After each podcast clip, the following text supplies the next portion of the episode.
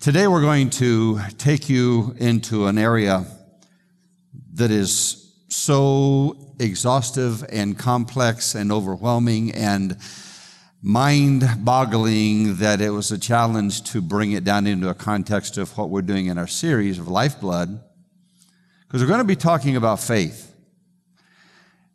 This is not a faith of producing miracles. It's not about a faith of healing. It's not about a faith of deliverance, and we believe in that. That's a strong belief system that we have. But today we're going to be talking about a faith that brings us closer to Jesus. A faith that as a follower of Christ, that we are going to learn how to build that faith and develop that faith. And I have to say, a few weeks ago, I preached a message, and it stuck with me then, and it's still with me today, that I have a sense that there's a lot of folk in our audience this morning that is still struggling with inherited beliefs. Your faith system, your belief system. And we're going to be using faith and we're going to be using belief interchangeably, and we're going to be using God and Jesus interchangeably, and it's all pertaining to the same Godhead, the Trinity. But I think this morning what I want to do is I want us to leave here with a little bit of clarity about faith, because the Scripture says that every one of us has been given a measure of faith. It's similar to when you were born, you and I, we were born with a muscle in our arm and a muscle in our leg, and every one of us was born with a muscle. How we develop that and how we build that and how we exercise that throughout our life determines really how strong we become. If you never exercise or work or do anything to strengthen that arm muscle, then you can be in your late years and that muscle really be not much stronger than what it was in your early years. So it's about building an element of faith in our life, because we understand with the Lifeblood series, Pastor started last Sunday talking on the heart and talking about love, because we only have three things we're dealing with: faith, hope, and love. And the greatest of these is love. So Pastor started our series talking about love. I'm coming in today and talking about faith, and Pastor Jason's going to follow me on hope, and Pastor's going to wrap this whole thing back up again on love. But the best way that I can give you, because what I'm wanting to do is to give you a picture that you can relate to while we talk about something we've never seen. And in this Lifeblood series, I'm not a medical student. I don't understand most of this, and I only pulled out enough information that I could share with you that didn't make me sound like I didn't know what I was talking about. So Pastor began with the heart, and we understand the heart, and the heart is a very integral part of our bodies, and it pumps this blood throughout our body. In fact, they tell us it pumps about 1,900 gallons a day through our body. It's just continually going. There are times if you've had yearly physicals. There's times if you've had difficulties with your physical within your body. You will go and they will do something simply called, we need to take your blood pressure, or we need to take your pulse. And we know that there's several places on our body that we can actually take the pulse. But the interesting thing is, the best pulse reading we get is when those arteries are pressed against something hard, and we get a pulse reading. And when they read your pulse, it determines basically how your heart is pumping. It determines if there's a slowness, if there's an obstruction, if there's something that's impeding that blood flow, and it helps them to determine that.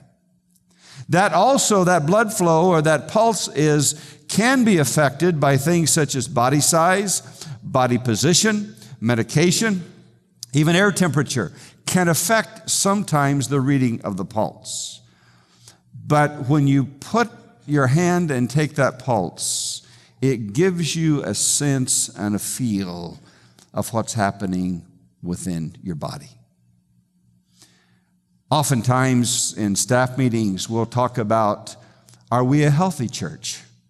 Are we a healthy church? Are we a Do we have some areas that are not quite so healthy? And as we talk about this, we basically what we're doing is we're taking the pulse of the church and we say, well, over here, this here, it's not flowing very fast here.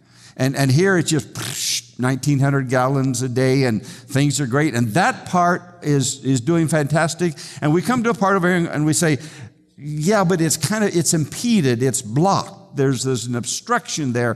What can we do to get that obstruction out so that that part of ministry can flow? So that's the picture that I want you to retain as I share with you and teach a little bit on this concept of faith. Now, there are some scriptures that I would like for us to look at, and there are two. The guys are going to put them on the screen this morning, and I want to start with this as the base of the scriptures. It's Hebrews chapter 11, verse 1. Now, faith is being sure of what we hope for and certain of what we do not see. And then verse 6, and without faith, it is impossible. Impossible. Without faith, it is impossible to please God, because anyone who comes to Him must believe that He exists and that He rewards those who earnestly seek Him. Now, I don't have a Arabic or Greek or Hebrew definitive word or portion for that, those words that say, without faith, it is impossible to please God. That's what it means. And we want to please God, because when we please God, we are pleased. But the writer of Hebrews makes it very, very clear that without faith, it's impossible to please God. Now, I'm going to take you through some things here that I think will help us to catch a better understanding of this. Faith begins with knowing who and what we believe. Faith begins with knowing who and what we believe. The Apostle Paul said in 2 Timothy chapter 1, verse 12, he says, "This is why I am suffering as I am. Yet I am not ashamed, because I know." And if you were circling words this morning, you would circle words such as know and believe and impossible. And the Apostle Paul says, because I know who I have believed, and I'm convinced that He's able to guard what I have entrusted to Him for that day. Job said, I know my Redeemer lives. One of the things that we have to pose before us is this, and it's always a challenge, it's always a blessing when we have the opportunity to present the Word of God. But one of the things that have always been aware of, when you take God's plans and put them in man's hands, sometimes the meaning and the significance and the impact get skipped. So we always are praying that God help us to say and help us to do and help us to give information that's important, that's relevant, that's pertinent, and what we can understand. But let me just go back here for a moment. The Apostle Paul and Job said, I know, I know, I know. And you're saying, but Pastor Don, we know. And probably if I took a poll in here and I got in this hype mode, and I said, you know, we believe that God is the creator of heaven and earth, and we believe that all things are possible with God, and we believe that God can move mountains, and how many believe, and we're on this emotional catalyst and our hands go up. I believe, I believe, I believe. And then I have to say, what do you believe? What do you believe? If you were pressed, if you were cornered, if you were put in the position to give us 5 things that you believe about the character of God, what do you believe? He said, I never thought about that. But you see, belief is important with faith, because we have to know who and what we believe in. And I remember growing up as a kid in school, high school. Don, you're going to the junior senior prom? No. Why? Well, our church doesn't believe in dancing. Why? I don't know. They just don't believe in dancing. Or other things that would come up in my childhood. Hey, do this. Hang out with this. We're going to do this. They said, no, I can't do that. Why? I always use the church as the scapegoat. Our church doesn't believe in it. Interestingly enough, as I got older and I began to ask some other people in the church, they didn't know either. It's just what we've always believed. It's kind of like the two friends sitting over coffee and they start talking about religion and church, and the guy says, well, what do you believe? And he said, I believe what my church believes. Well, what does your church believe? Well, they believe what I believe. My church and I believe the same. But we can't tell you what we believe. And friends, I guess this is the thing that is touching my heart today. We are living in tough times and things are not getting better. And it's so important that we understand what we believe in. Because if we don't know what we believe in, somebody is going to come along and tell us what we believe. So we come to this concept of faith. It's running through our body. It's flowing through our body. It's important. Faith, hope, and love. Faith, hope, and love. And there's activity and there's action going on. And we come to this place that faith always begins with who and what we believe. I'm not going to do this, but I've got to tell you about it because I was a little apprehensive. Usually when something pops into my mind when I'm doing sermon prep, it's like, yeah, do that. But I couldn't tell if this was Christ or carnal, so I thought I better leave it off. Do you remember years back about the song Little Bit of Love, a little bit of Susie's All I Need, a little bit of Janie, a little bit of, you know, anybody remember that song?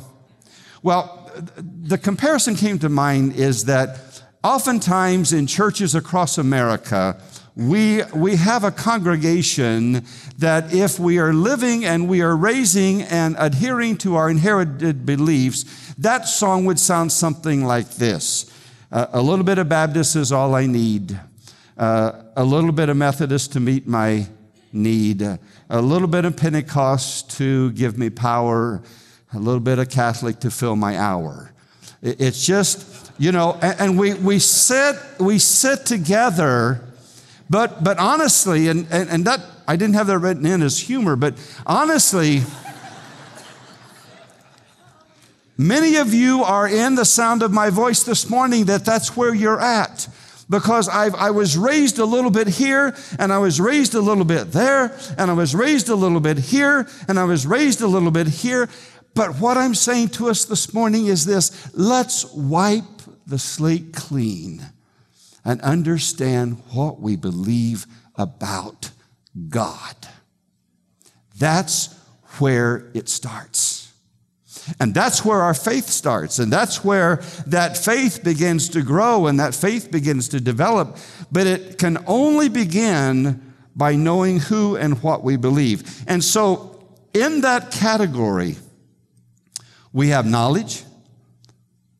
A man can only believe. A man cannot believe what he does not know. Our faith is a confident assurance that we are serving a God who loves us. We are serving a God who knows our thoughts. We are serving a God who cares about our needs.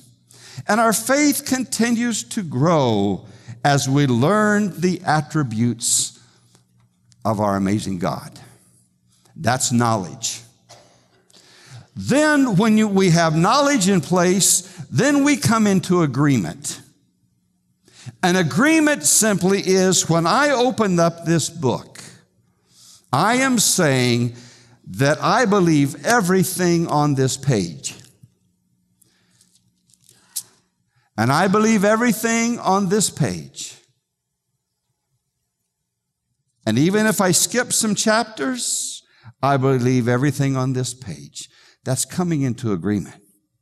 That's accepting the Word of God as God's spoken word, whether it's the Rhema or the Logos.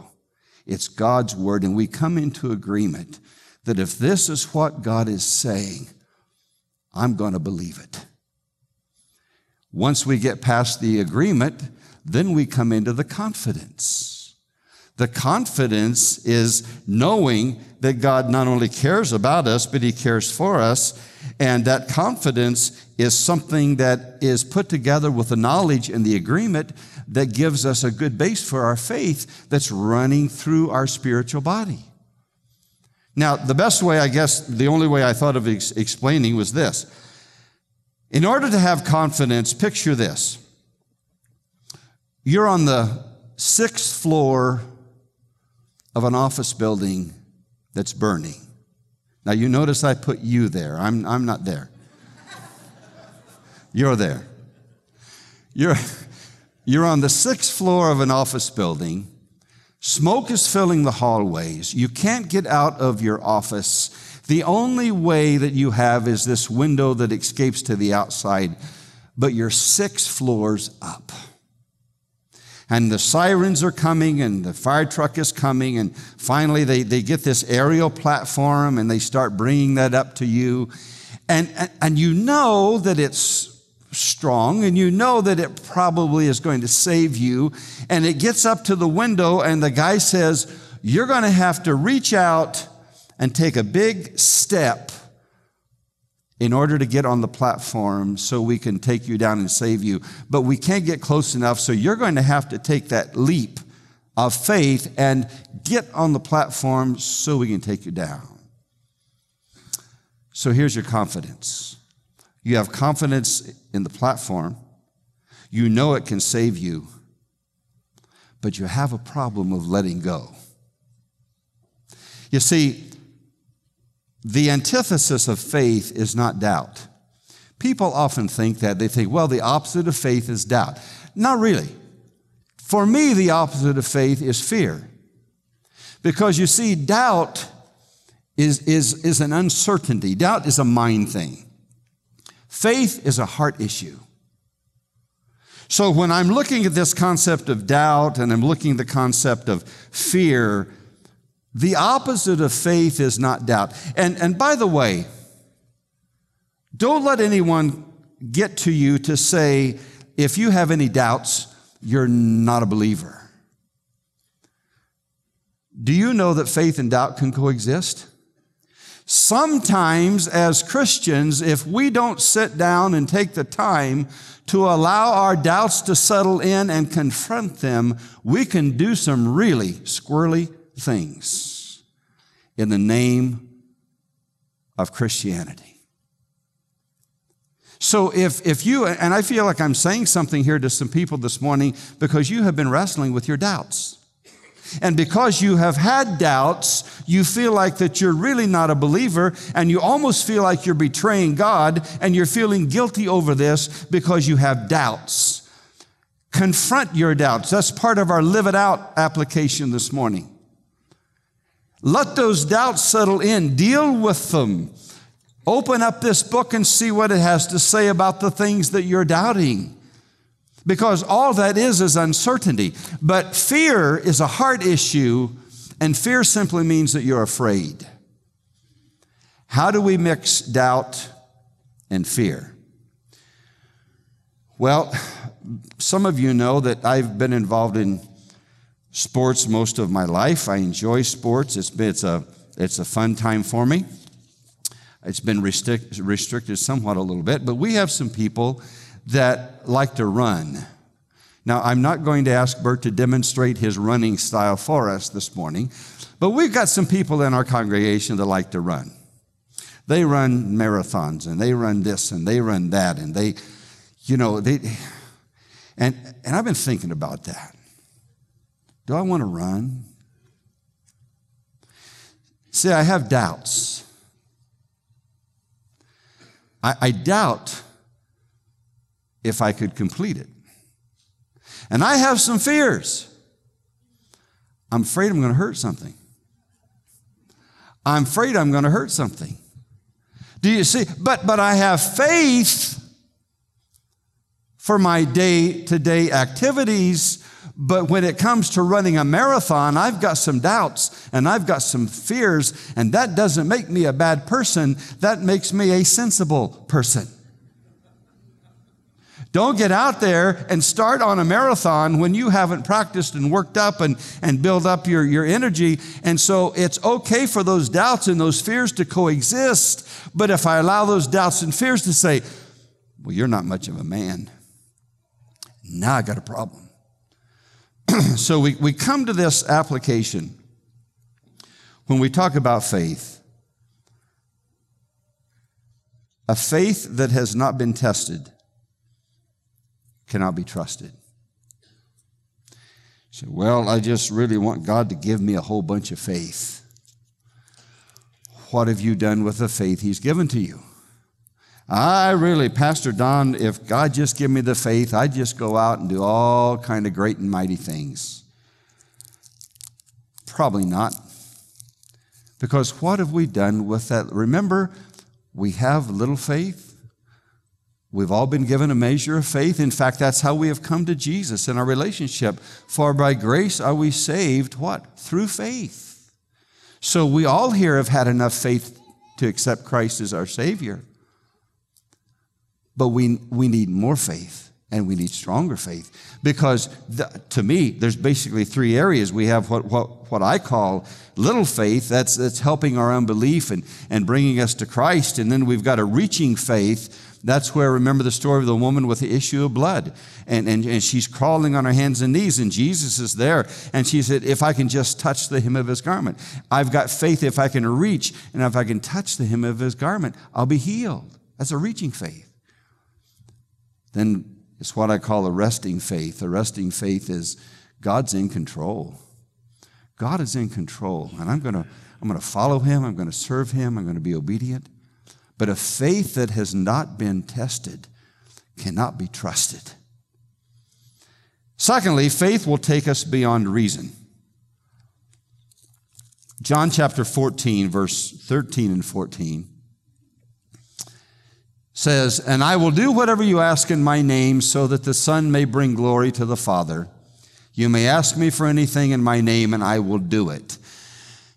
This is usually where faith and reason go separate ways, because we're looking to ask, and yet it just doesn't make sense. And faith goes one way and reason goes the other. And again, let's not throw these things out. The terminology, don't throw out faith, and don't throw out doubt, and don't throw out fear, and don't throw out reason. They all have a purpose. They all have a place in working out in our lives, and there's nothing wrong with reason. If I were to be in my kitchen to pull open the drawer in the kitchen, there's a can opener. Reason tells me that I use that to open a can. Reason doesn't tell me that I use that to pry off a cement block. See, reason is a part of our understanding, as doubt is a part and fear is a part, but when it all comes and shakes down, faith is what comes out on top. Faith is the thing that keeps us moving. So this is usually where we become susceptible to unbelief. And I'm not going to camp here very long, but I just want to touch on something with you today. What do we do with unbelief? Unbelief is not just a mental attitude. Unbelief is not simply believing in a wrong premise. It's not saying that there's a moral absolute and it's wrong, so I'm not going to believe it. Unbelief is not a failure to grasp truth. That's not unbelief. It's not based on a logical premise. But unbelief is a moral sin. And it's something we can ask God to forgive us of.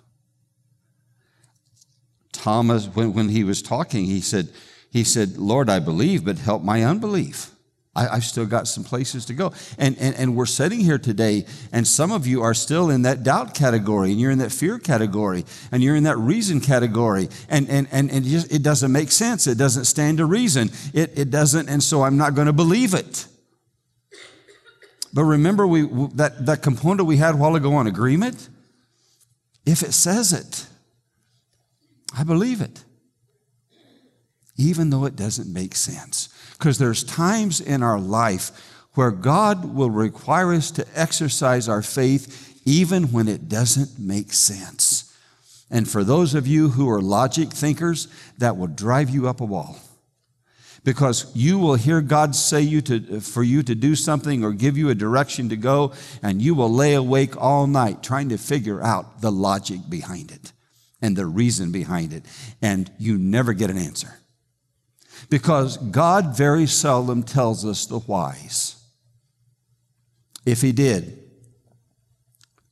we probably wouldn't need as much faith. But he does tell us things like, I will be with you always. I will never leave you or forsake you. Cast your cares on me because I care for you. He does tell us those things. So when we're looking at this thing of faith, faith will take us beyond reason. And here's the neat thing about it. Faith does not demand details. When God says it, we just do it. Faith does not demand details. Now, let me go back just a bit before I'm about to wrap up here. I want to go back to the no thing. Faith depends on knowing who and what we believe. That word know is not an intellectual knowledge. It is an experiential experience. You see, there are many people who know with their head but have never experienced in their heart. There are many of you, and don't feel that you're in the minority. You're probably in the majority. But I'm standing here today, and I'm not taking up extra time, but I'm standing here today to say to you, I'm not an Apostle Paul, and I'm not a Job, but I can say to you, I know who I have believed in, and I'm persuaded he's able to keep that which I've committed unto that day. I can stand here this morning and say to you, I know I believe in God because he was with me from the time of my birth.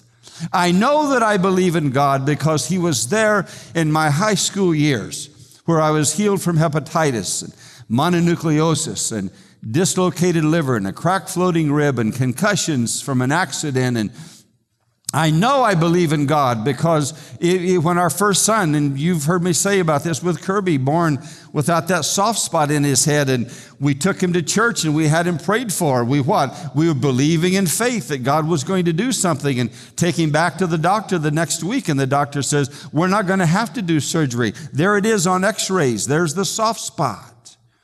See, I know who I believe because in raising our children and living our life from the time when my wife contacted this really weird, strange Takayasu's arteritis and going to Indiana University Hospital, and they said the prognosis is 2 to 3 years.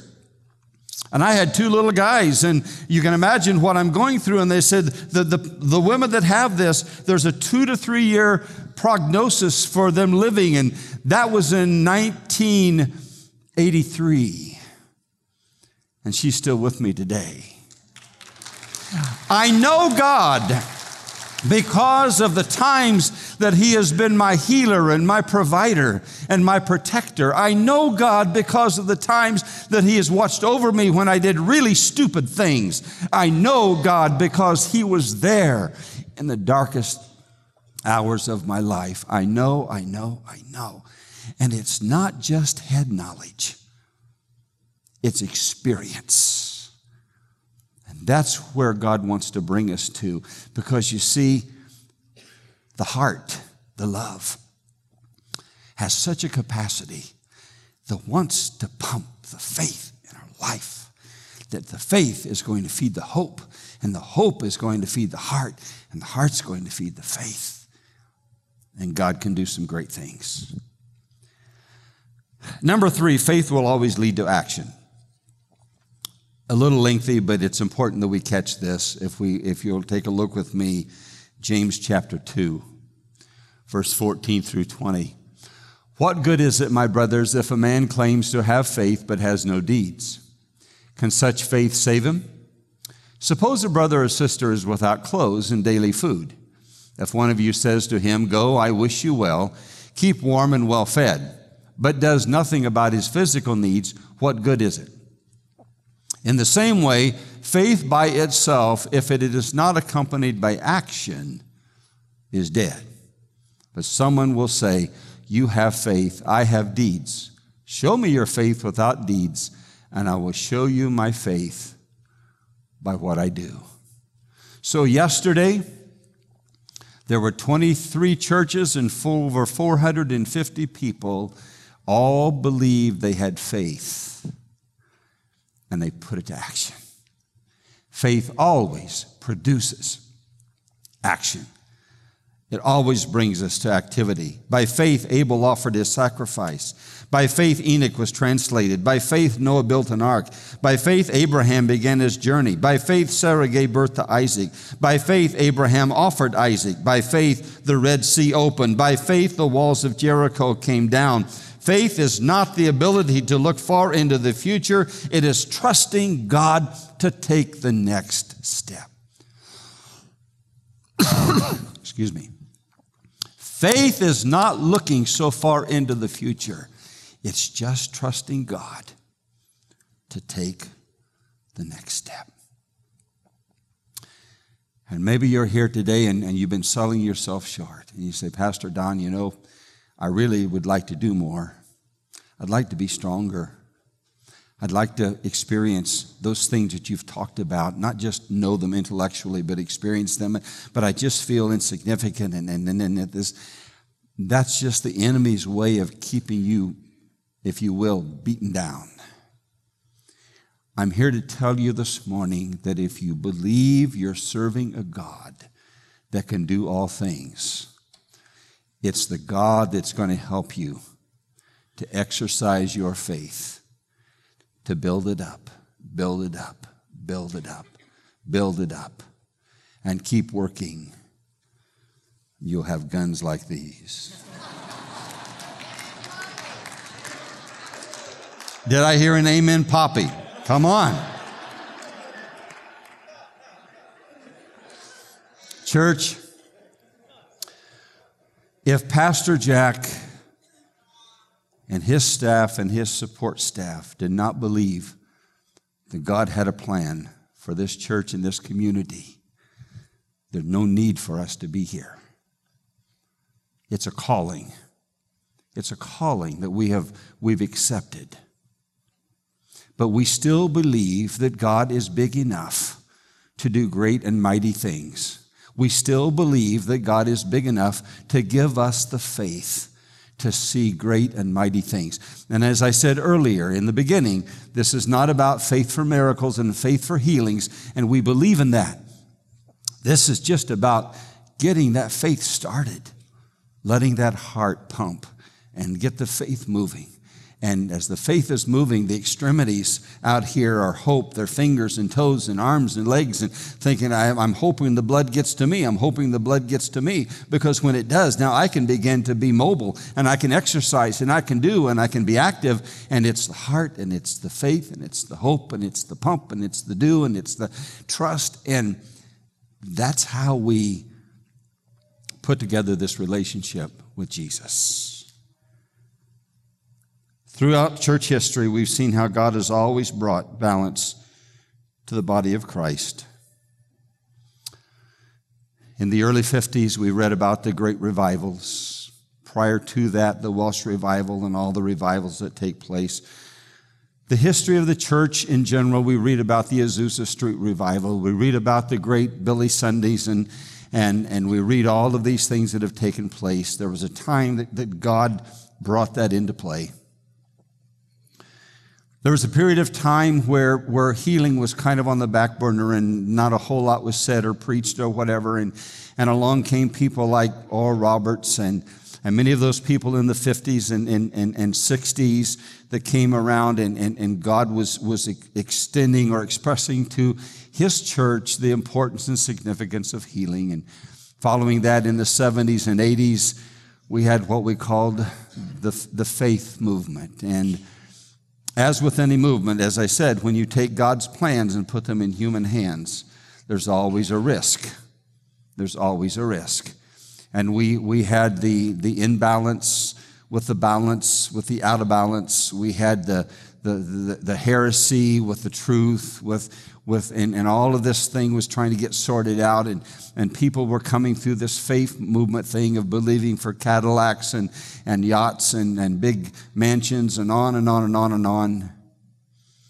Finally, it tapered off and got leveled out and got in kind of into a context of, but God has always brought his church into places where there's been a deficiency. He's brought the church into that place. And I feel like that part of our Rock the Lakes, part of what we're doing, part of the vision that Pastor has for this church is the church in general has been going through a very dry time of lacking discipleship. We get them saved, and then we don't know what to do. Understanding discipleship, understanding mentoring, understanding responsibility, that it's not us to say, well, I'm going to bring somebody on Sunday and bring them down here and let them say the sinner's prayer, and then Pastor Jack, I'm going to hand them off to you. I'm going to go back home and eat. No. No, when we bring people to Christ and whether we're witnessing to them, no matter where we are, it's our responsibility to follow up on that. And I think there has been a negligence in the body of Christ in discipleship and mentoring, and God's bringing us back to that. And you say, but Don, that's not as glamorous as you know, casting out demons and sick. And I said this just this week to a person. We were talking about praying for people and praying for the sick. And I said, you know, if I'm praying for somebody that I don't think is a believer, I can't help but believe that God is more concerned about saving his soul from hell than he is saving his body from sickness. Sometimes we get those priority things twisted around. You say, but does that mean, no, I'm not saying we don't pray for people. I'm not saying we don't believe. I'm not saying, no, hear me, listen closely, hear me. God is giving us a faith to build us and to make us strong, that we can disciple, that we can mentor, that we can raise people up, that we can teach, that we can help people understand that there is power in the name of Jesus. There is power in the blood of Jesus. There is power in the spoken and the written word of God. And when it all comes out to a wash, we're asking that God show us in our spirit what we cannot see with our eyes, and begin a walk of obedience to his word. Would you stand with me this morning? In your handouts, it's a very simple live it out. I went through and I read Psalm 37 a few times, but here's what I want you to do. I want you to read Psalm 37. Read it slow, let it sink in, let it soak. Read it every day. Protection and covering and provision. And then I want you to take an opportunity to just sit down and confront your doubts and fears. And just be honest, and in your prayer time, say, God, is this really something I ought to doubt? Is this something that I need to fear? Because, God, I just open up, and remember what Pastor Don said, I open up to the page, and I believe it because it says right here, perfect love has cast out all fear. So, God, why am I fearing that? I don't have to fear that. Your love cast that out. So sit down for a few moments and confront your doubts and fears. And then no matter how small, I challenge you to take one step of faith this week. Just one step. For some of you, that's simply going to just let somebody know that you're a believer. For some of you, it's going to take on many shapes and different looks. But just one small step of faith, and let that begin to build. Faith, hope, and love. And the greatest of these is love. Father, we thank you this morning. And Father, we hope and we have prayed that you have helped us to give insight and to share and to open our hearts to understand this concept of faith, that it goes beyond all of those things that we have seen demonstrated and applauded and lifted up and exalted. And sometimes you don't even get the glory for that. But Father, we're talking about these, that this faith, hope, and love that you're wanting to develop and incorporate into our life today as we become a follower of Jesus, as we develop that relationship with you. Build our faith as we confront our doubts and as we destroy our fears, that we become men and women that will serve you faithfully in the days to come. And we give you thanks and praise in your name. Amen. Amen. Have a blessed day. God bless you.